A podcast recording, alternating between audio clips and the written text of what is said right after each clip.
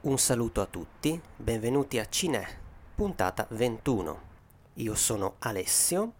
Più tardi questa volta non sentirete il collega podcaster Emiliano che salta un giro, spero stia ricaricando le pile, e quindi quest'oggi la puntata sarà breve e strutturata in modo quasi classico, nel senso che nella parte iniziale vi intratterrò, spero, su un film fuori nelle nostre sale in questo periodo. Nella seconda parte andremo ad attingere dal grande serbatoio del web per parlare di due brevi film piuttosto famosi. Ma bando alle ciance e procediamo.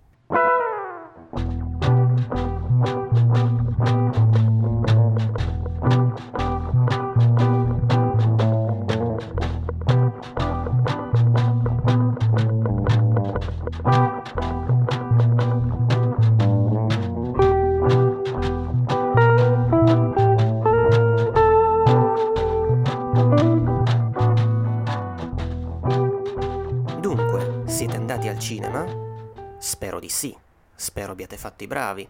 Io mi sono recato a vedere un film di cui avevo accennato in una delle puntate dedicate alle uscite estive.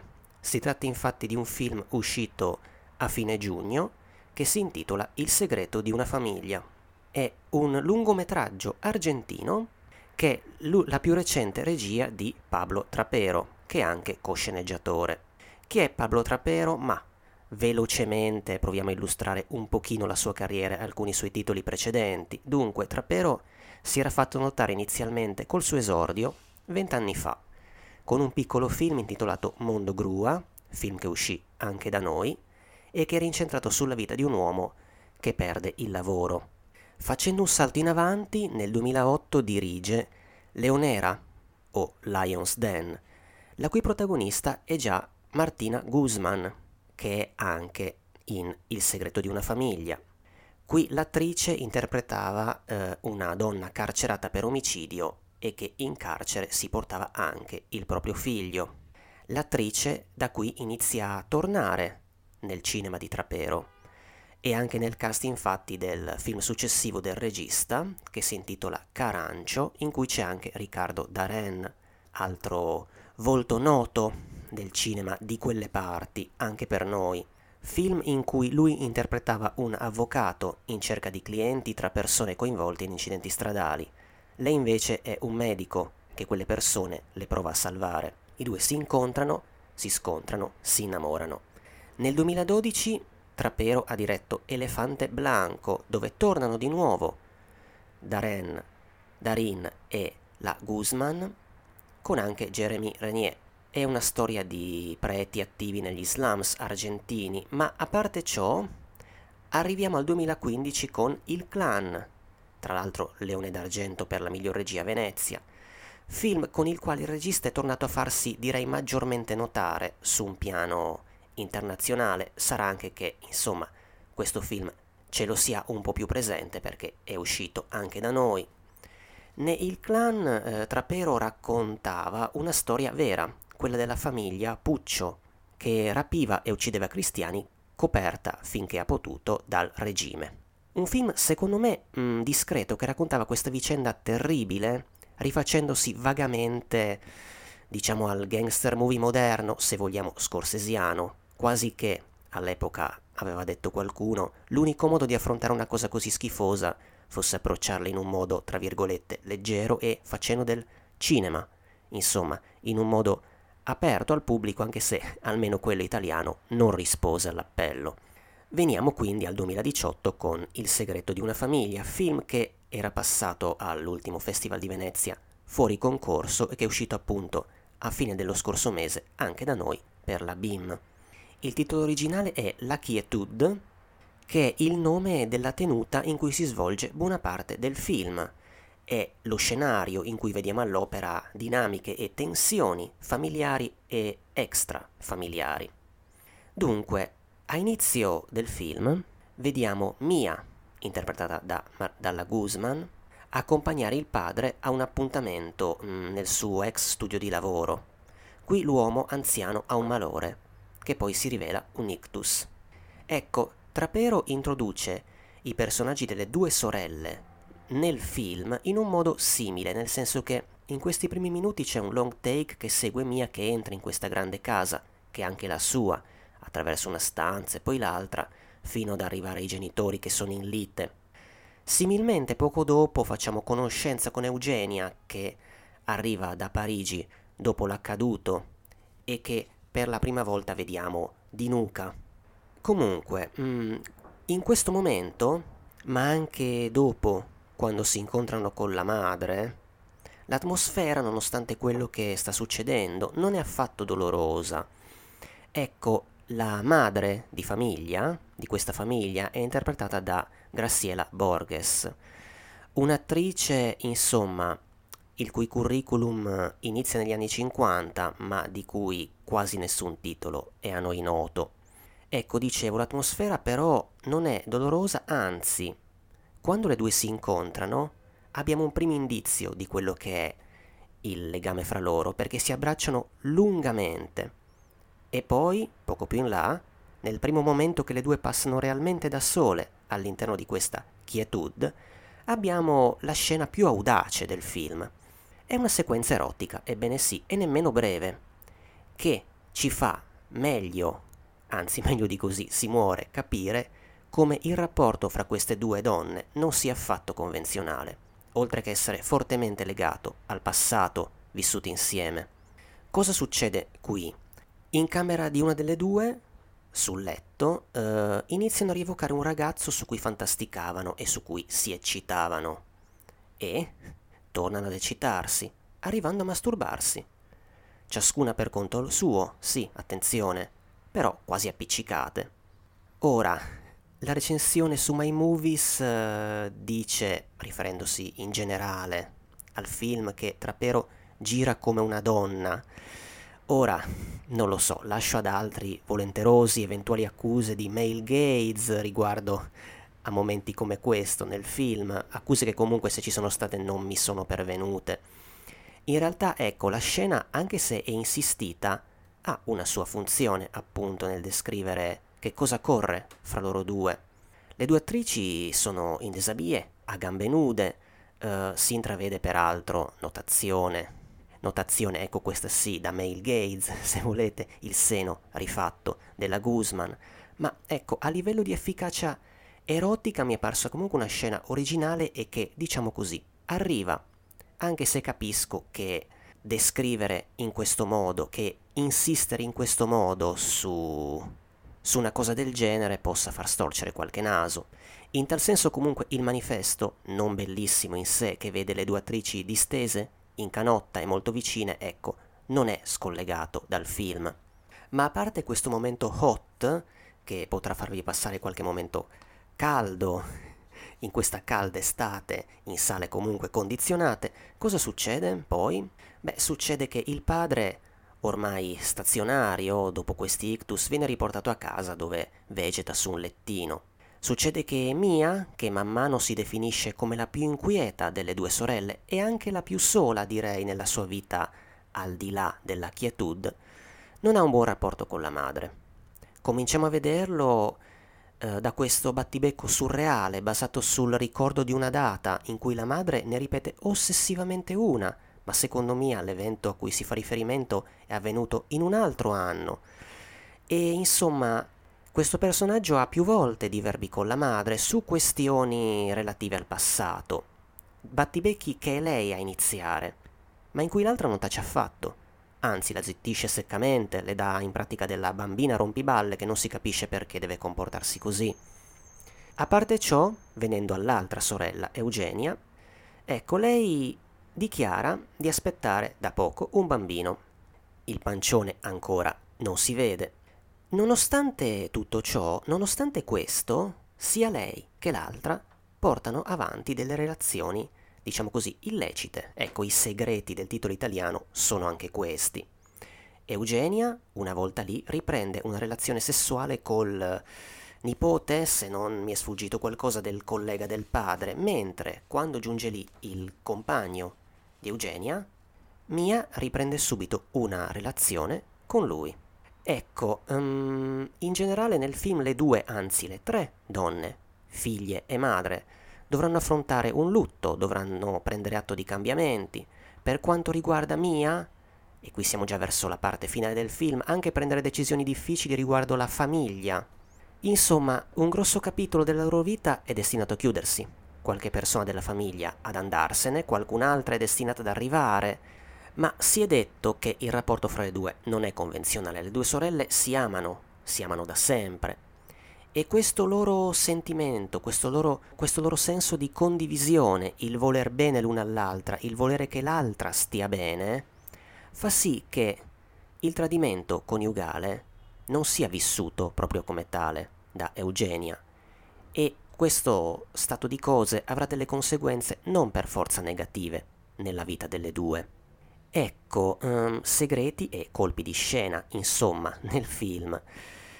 Comprensivo anche di qualche scena a effetto, penso per esempio al momento in cui Esmeralda, questo è il nome del personaggio della madre, compie un gesto forte in casa e Trapero qui si aiuta con un brano musicale nell'accompagnare il personaggio anche subito dopo che ha compiuto questo gesto scelta che mi ha ricordato il clan perché lì le canzoni davano più volte un sostegno al film.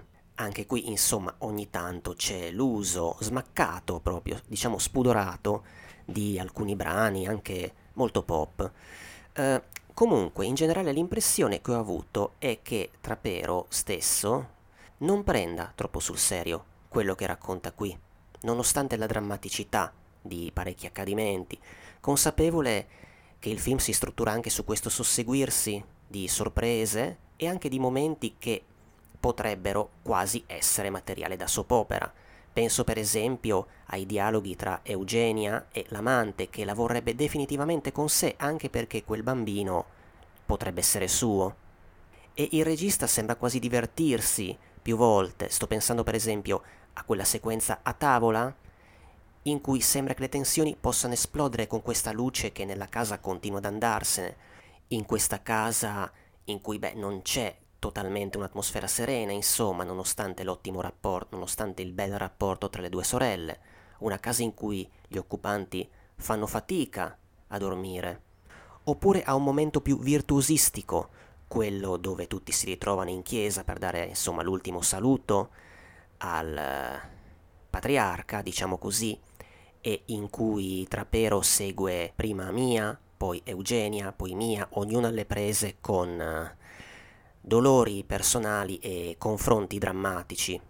Dunque, ancora qui, dopo il clan, il regista torna sul torna quindi sul passato segnato dalla dittatura del suo paese. A riguardo c'è anche un significativo battibecco a tavola tra madre e, e figlia, in cui la madre parla di governo militare e subito Mia la rintuzza dittatura, mamma.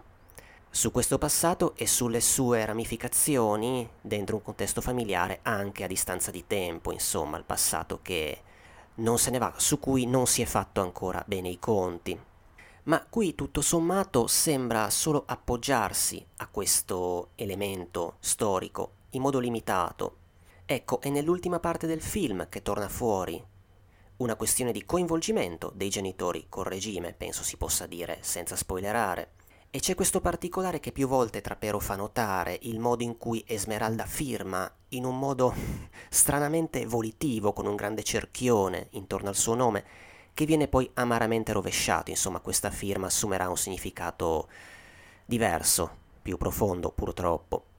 Ecco, se è vero che il rapporto non buono che madre e una delle figlie hanno si rivelerà legato proprio a questo, almeno nelle parole di confessione della madre a un certo punto che parla di un passato di coercizione e anche di potere patriarcale, quello che secondo me sembra di fatto maggiormente interessare a Trapero anche come metteur en scène, passatemela, è il rapporto fra le due appunto. L'affetto fra queste due ragazze è sentito ed è estremamente fisico si esprime con il tocco, con la pelle, anche se a definirlo morboso mm, non si rende esattamente l'idea, perché è anzi piuttosto dolce. Anche la sequenza che inevitabilmente citavo prima, quella della masturbazione, alla fine si scioglie in un riso liberatorio, invece che in un vero orgasmo. Le due costantemente si abbracciano, si coccolano, si cercano le mani, stanno lì, ferme, l'una con uh, le braccia sulle spalle dell'altra, sedute, insomma, sentono il bisogno non solo di stare vicine, ora che si sono ritrovate, ma proprio di sentirsi a livello cutaneo.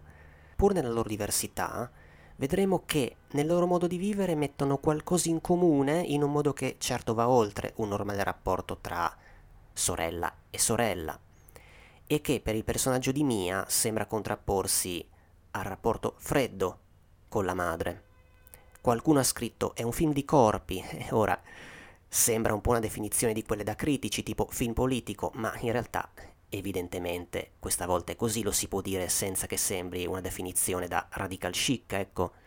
La fisicità comunque nel film non riguarda soltanto loro due, è un elemento della, del lungometraggio più in generale, penso alle scene di sesso etero, tra l'altro sex in a car è tra le keywords del film proposte dalla scheda su IMDb, oppure eh, sesso a parte, è un momento in cui Trapero sottolinea molto ironicamente che la famiglia in casi come questo non è esattamente un valore. Quando figlie, madre e marito di Eugenia si abbracciano, eh, famiglia, siamo tutti qui, eh, ma insomma siamo qui per cosa e cosa c'è sotto. Tutto questo insomma in un film che, volendo etichettarlo, è un melodramma, che in certi momenti lo puoi sospettare di allungare il brodo, che a lungo sembra procedere in un modo non molto pregnante nonostante le potenzialità del soggetto e dei suoi snodi, dove Trapero tutto sommato insomma, secondo me, sembra giocherellare. In tutto questo, appunto, quello che resta è soprattutto questo elemento della fisicità, prima ancora che quello erotico, Certo, capisco che può anche non bastare questa caratteristica, questa peculiarità su cui il film insiste. Si può uscire dal film magari non proprio scontenti, ma senza saper bene che farsene di quanto visto.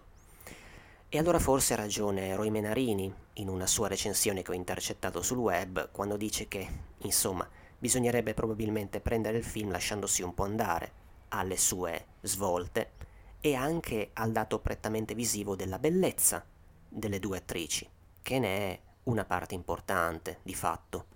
Attrici sì, ma anche attori. Certo, i personaggi maschili qui sono meno importanti, sono subordinati a quelli femminili, anche se non sono dei personaggi negativi. Non è questo il punto, a parte il controverso personaggio del padre di famiglia. Citerei tra gli attori almeno Edgar Ramirez, che interpreta il compagno di Eugenia. Ramirez è un attore, insomma, è un volto abbastanza noto, di recente tra le altre cose è stato Gianni Versace nella stagione di American Crime Story, incentrata sull'omicidio dello stilista. Ecco, tornando alle attrici, alle due sorelle, Martina Guzman è un'attrice che ammetto non avevo ben presente e che qui ho apprezzato. Eh, non lo so, sarà il male gaze, ma tant'è per bellezza e presenza scenica. L'attrice è moglie del regista e appunto ha un curriculum che a noi italiani dice molto poco, a parte i titoli in cui ha collaborato col marito. Risulta comunque aver fatto altro nel cinema, oltre che l'attrice. Per esempio è stata co-produttrice o produttrice esecutiva anche per alcuni film, proprio del regista, non i suoi ultimi, non questo per esempio. Si fanno notare, secondo me, nel film i suoi sorrisi e certi sguardi, tra l'affettuoso, il complice e l'ironico che rivolge alla sorella, interpretata da Berenice Beho. Ecco, direi che la Guzman mi ha colpito di più fra le due, ma appunto forse c'entra anche il fatto che l'altra la si conosceva e, e resta una buona attrice, insomma.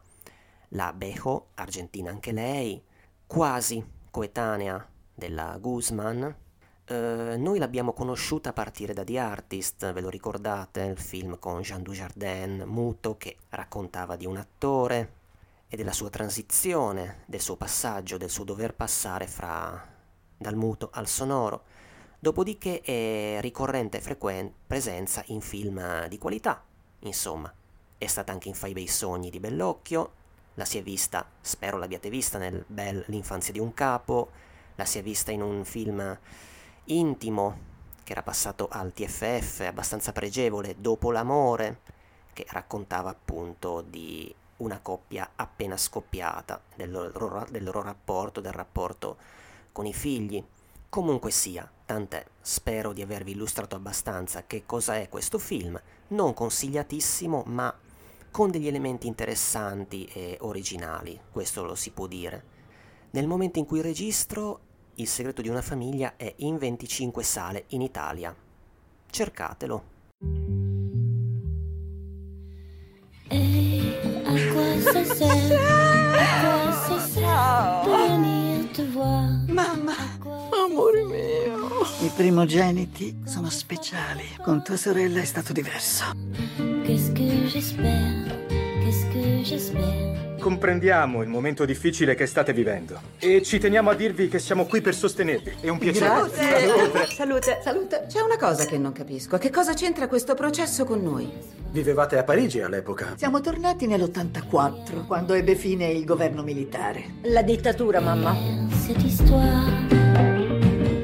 Ti rendi conto che tuo padre è gravissimo? Mi rendo conto, mamma. Basta! La famiglia deve restare unita. Eugenia mi mente su molte cose. Muore, figlio di puttana. Ci sono moltissime cose che tu non sai di tuo padre. Buttava giù le persone Dai, dagli aerei, vuoi dire questo? Dove l'hai trovato? Tu fa quello che devi fare. Ci siamo amati quasi senza saperlo. Oltre la rabbia e anche oltre le lacrime. Adesso siamo tutti qui. Il segreto di una famiglia. Da giugno al cinema. Questo film fa parte di Movie. Ok, veniamo alla seconda parte della puntata, nella quale ci spostiamo dal formato lungo a quello corto. Ho avuto l'idea infatti di segnalarvi, spero la segnalazione non sia superflua, due cortometraggi famosi di un regista, un animatore famoso, un grande di questo campo. Insomma, siccome sono disponibili online in modo ufficiale, perché no, spero non tutti i volenterosi ascoltatori li conoscano già. Sto parlando di due lavori di Norman McLaren che sono disponibili sulla pagina YouTube del NFB, il National Film Board of Canada. Dunque, l'NFB è praticamente l'ente pubblico canadese per l'audiovisivo nelle info della pagina YouTube si rimanda al sito ufficiale in cui trovare ulteriori migliaia addirittura di filmati messi lì eh, a disposizione di tutti, soprattutto documentari e lavori di animazione. Ecco, attenzione perché scorrendo ciò che la pagina YouTube del board offre, c'è anche qualche lungometraggio. Ci sono poi, insomma, filmati a tema sportivo, interviste, trailer, c'è di tutto un po'. Non è strano che un po' di corti di McLaren siano qui per vari motivi. Innanzitutto perché l'artista ha lavorato proprio per il National Film Board of Canada. Leggiamo poi che secondo McLaren How it moved was more important than what moved, cosa che ha segnato l'animazione secondo l'NFB, cosa non ce l'avevo ben presente, ma insomma evidentemente una tradizione di lavori animati, personali, sperimentali, variegati, e ecco, sul sito www.nfb.k, il sito cui accennavo, c'è appunto una pagina dedicata a lui con un tot di corti, eh, almeno in parte gli stessi, della pagina YouTube.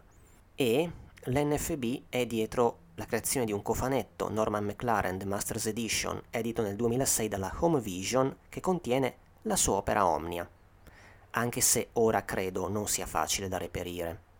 Dunque, ma Vediamo un pochino meglio, velocemente, chi era costui. Beh, McLaren è nato in Scozia, classe 1914.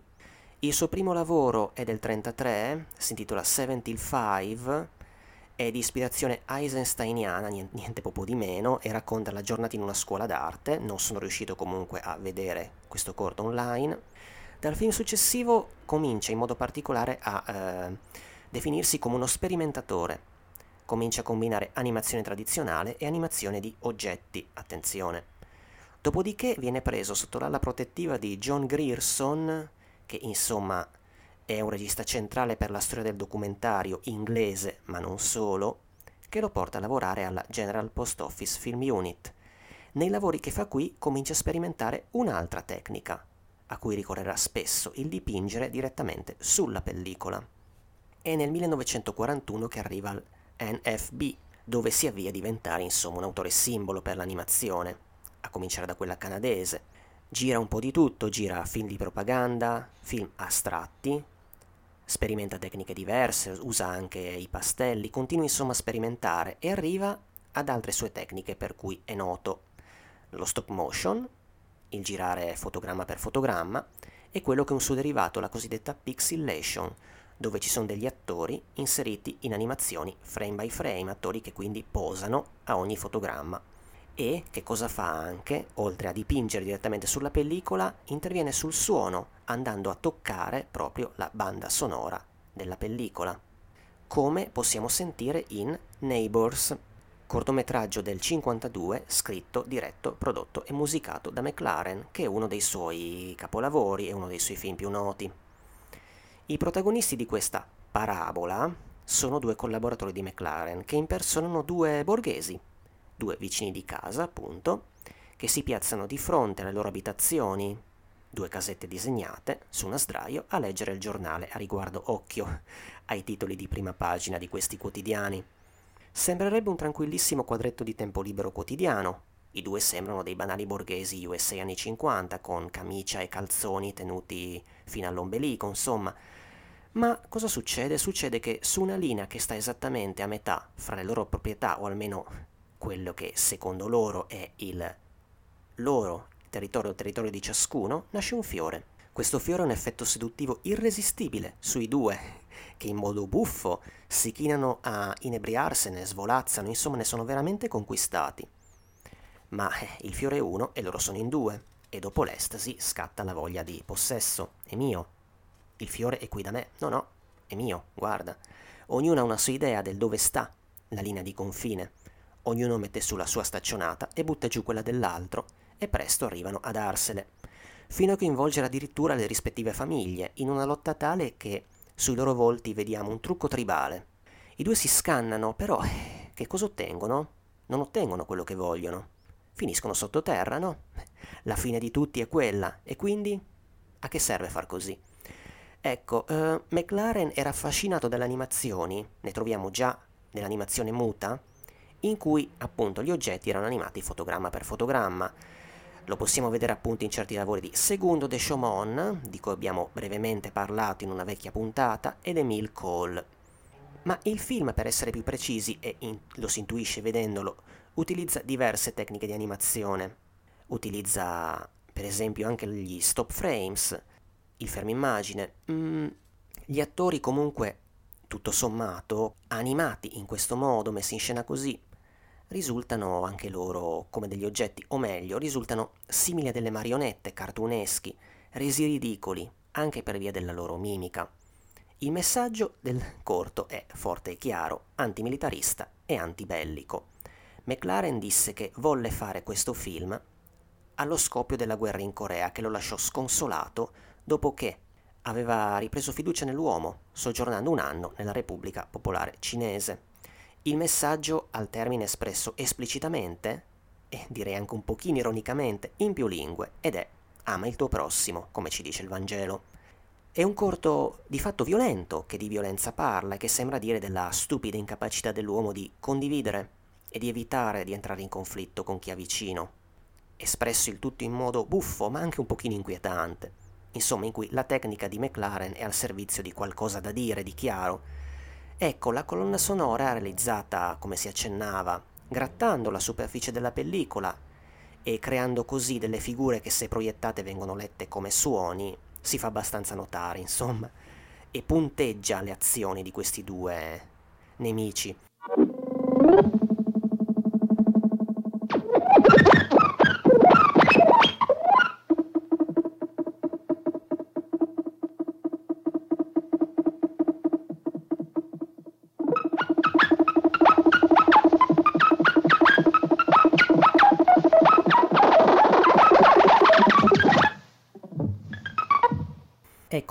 Passaggi che colpisce di più è quello in cui i due se, le, se la prendono con le famiglie rispettive, che non stupisce, fu eliminato perché giudicato forte, ma poi reinserito anni dopo, sebbene da una fonte di qualità minore, perché il negativo non c'era più.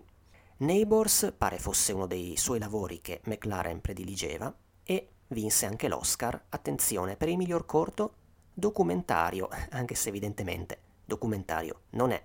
Infatti fu nominato anche come miglior corto e basta, andò così. È stato inoltre aggiunto addirittura al registro UNESCO Memory of the World. Ma abbiamo fatto 30, facciamo 31, tanto vale parlare ancora almeno di un altro corto di McLaren, che ha degli evidenti punti in comune con Neighbors e anche lui è piuttosto famoso. Sto parlando di A Cherry Tale, titolo che, insomma, tradotto letteralmente significa una storia assediosa, gioco di parole evidente con a fairy tale, lavoro del 57 che anche qui utilizza ancora la pixelation, ma anche l'accostamento di tecniche di velocità diverse, da 16 a 1 frame per secondo. Uh, il corto è codiretto e interpretato da tale Claude Jutra, figura centrale ma controversa, attenzione. Jutra è stato mm, importante per il cinema canadese in varie sue declinazioni. Il direct cinema, il docudrama, ha diretto dei film, anche dei lungometraggi ambiziosi. Però cosa è successo? Pochi anni fa è uscito dalla grazia di Dio. È stato accusato da più parti, con testimonianze, a quanto ho capito, di abusi pedofili. Di conseguenza, damnazio memorie. Esistevano ben due premi che portavano il suo nome, tra cui il Prix Jutra, esistevano anche strade a lui nominate, insomma, il tutto ha cambiato nome. Comunque, spero si possa vedere A Cherry Tale, anche se il suo protagonista si è macchiato di cose gravi, insomma, a meno di non fare come gli americani che ultimamente hanno questa tendenza qua, hai fatto qualcosa di cattivo nella vita, anche la tua opera deve essere rimossa, ma insomma cerchiamo di non ragionare così. Comunque, questo corto ha per protagonisti assoluti un uomo e una sedia. L'ambientazione è essenziale, un palcoscenico con dietro delle tende nere. Questa sedia è animata con dei fili invisibili, insomma, nero su nero, fili orizzontali che eh, venivano manovrati da altri due collaboratori del regista. La musica, la musica improvvisata è di Ravi Shankar, il noto artista indiano che suona il sitar, e di Chatur Lal. L'accompagnamento musicale è più pieno che in Neighbors, con la sua pellicola grattata, anche se, soprattutto nella prima parte, il fatto che i musicisti punteggino, anzi sottolineino con i loro strumenti i movimenti dei due personaggi, rende la colonna sonora non incompatibile con quella che si ascolta nel film del 52. Anche questo è un film senza parole, quindi comprensibile universalmente, e quindi anche le sue didascalie lo devono essere. Il titolo infatti è in molte lingue, no? Al pari del messaggio di Neighbors. Lingue però ovviamente quali, nelle quali il gioco di parole si può perdere, ad esempio se non ricordo male il nostro titolo sarebbe Storia di una sedia semplicemente. La sedia è bianca, Jutra è vestito di bianco e il corto si apre con, come fosse una fiaba appunto, Once Upon a Time e vediamo quest'uomo che ha intenzione di sedersi su una sedia per leggere. Dà per scontato che l'oggetto serva al suo scopo, ma invece no. La sedia si sottrae, si allontana. L'uomo si spaventa, la approccia allora con la massima cautela, ma la sedia sfugge, si fa inseguire. A un certo punto vediamo l'attore correre all'impazzata da un lato all'altro della scena. Si instaura fra questi due elementi, chiamiamoli così, uno strano balletto. C'è anche una lotta, e anche questo a un certo punto ci riporta evidentemente a Neighbors. Il conflitto tra uomo e oggetto a un certo punto si fa isterico. Ma non finisce così. Nella seconda parte lui sembra rinunciarci, come offeso, a sedersi.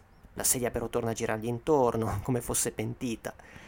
Insomma, lui ci riprova con le buone, la coccola. E poi cosa succede? Si torna a un accordo, mettiamola così. Dunque, questa volta eh, il corto fu soltanto nominato come miglior cortometraggio agli Oscar del 58 e insomma il significato che se ne può trarre è simile a quello di Neighbors, al di là di un banale bisogna rispettare gli oggetti. Forse andrebbe letto andando oltre il fatto che uno dei due attori in campo è una cosa. La cooperazione è qualcosa che conviene per raggiungere un obiettivo. Se una parte usa la forza, mm, la cosa non funziona, è meglio cercare di ascoltarsi e collaborare. Però, attenzione, alla fine leggiamo in rete che i suoi realizzatori non ne furono soddisfatti, a livello di messaggio almeno, pensando che quel che ne risultasse fosse un film di assimilazione, in cui alla fine la sedia, tornando a fare la sedia, resta perdente. Come se alla fine gli autori avessero sentito di non essere andati fino in fondo, e quindi come se non volessero tanto dare un messaggio di collaborazione, ma qualcosa di più radicale, di sovversione nel normale ordine di cose, surreale.